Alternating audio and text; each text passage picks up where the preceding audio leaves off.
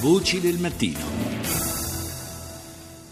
Parliamo di una novità che sta per eh, essere introdotta, una novità che potrebbe cambiare eh, in modo importante il nostro modo di interagire con la pubblica amministrazione e forse in futuro non soltanto con la pubblica amministrazione.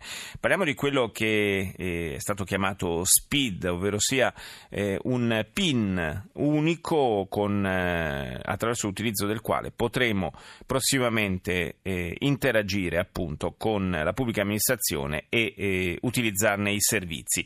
Ne parliamo con Antonio Samaritani, che è direttore generale dell'Agenzia per l'Italia Digitale, l'Agid. Buongiorno. Buongiorno a lei.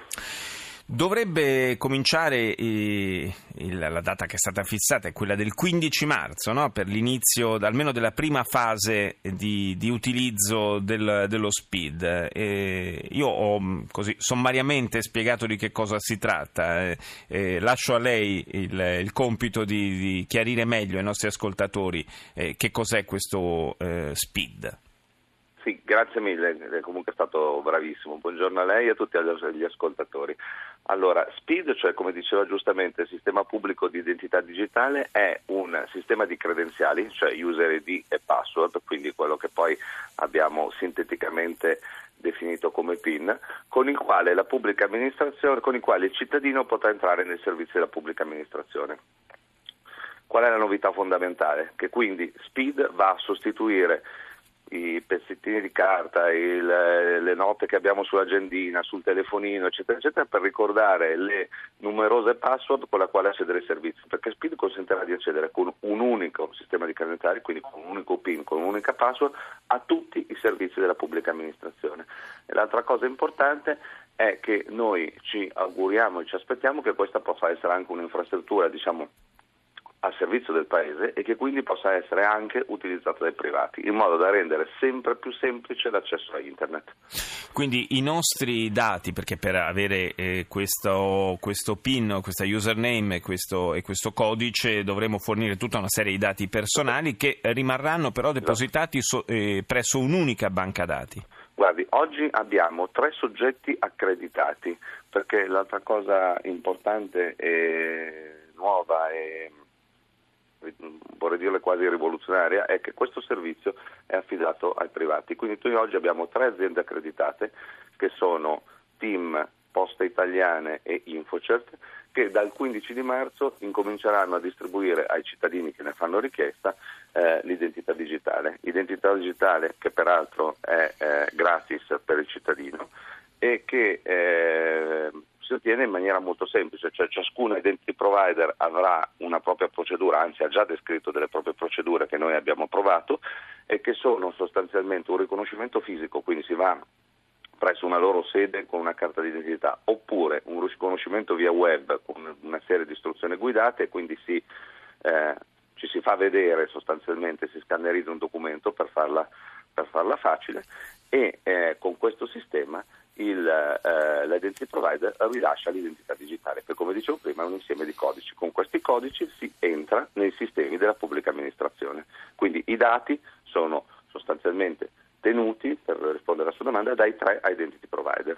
Sì, quindi non li dobbiamo... Perché ovviamente può scegliere con quale identity sì. provider eh, gestire la propria identità o al limite, come con le carte di credito, averne anche più di una. E avere più di una identità digitale, stava dicendo? Sì, perché è, ripeto, un sistema di credenziali, mm. quindi eh, vuol dire sostanzialmente poter, esattamente come lei, deve assimilarlo al concetto della mail. Lei può avere più caselle di mail, oppure come alle carte di credito, può avere più di una carta di credito.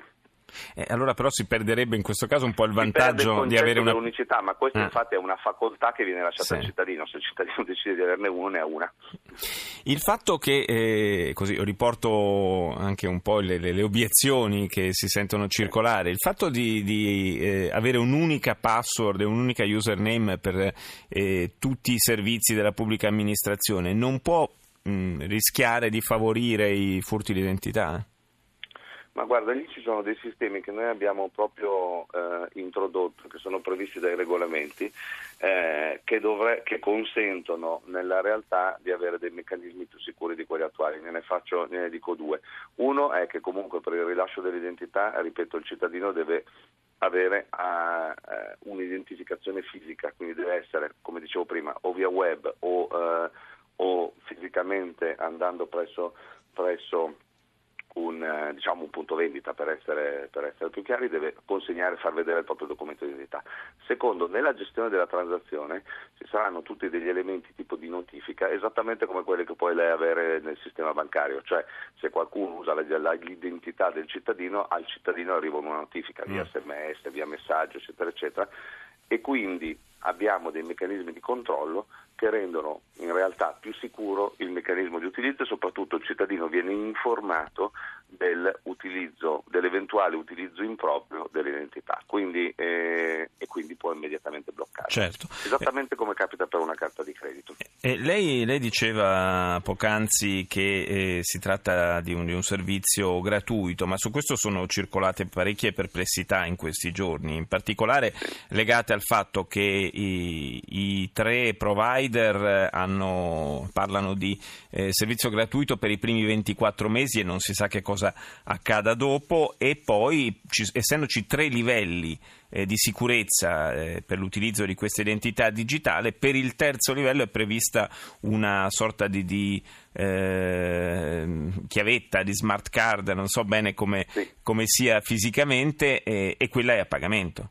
Esattamente, lei è preparatissimo. Allora, il primo livello consiste in user ID e password, quindi eh, codice da inserire, proprio nome e, e e diciamo un PIN e questo è gratuito. Il secondo livello consiste nella chiavetta e quindi è esattamente come il sistema con cui la maggior parte degli utenti entra nel proprio home banking, quindi nel sistema delle banche, anche questo è gratuito.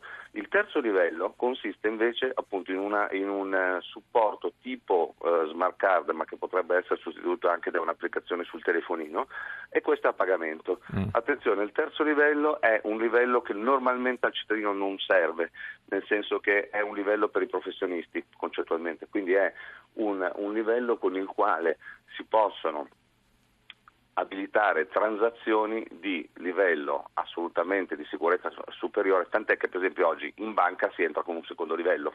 Sì. Perché la transazione che si fa con eh, eh, quella che si chiama la one time password, cioè con il meccanismo della chiavetta, è una transazione di secondo livello. Quindi il cittadino normalmente utilizzerà il primo e il secondo livello che sono livelli gratuiti. Allora, perché per due anni?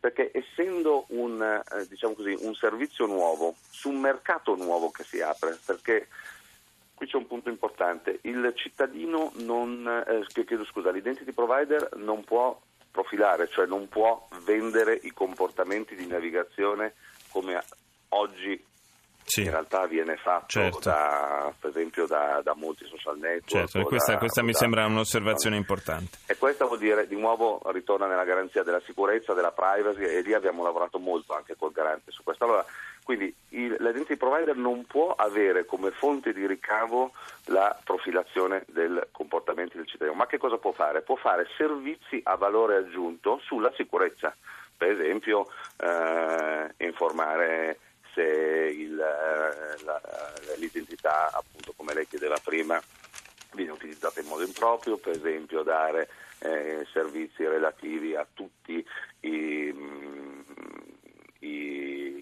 nei quali uno è iscritto, eccetera. Quindi può aggiungere dei servizi a e valore questi, aggiunto e questi, saranno, e questi saranno a pagamento. E questi potrebbero essere a ah, pagamento. Ah. Allora noi che cosa abbiamo detto? Diamoci due anni di tempo per osservare il fenomeno e poi per capire che cosa dobbiamo fare nel futuro e quindi le convenzioni hanno questo orizzonte temporale.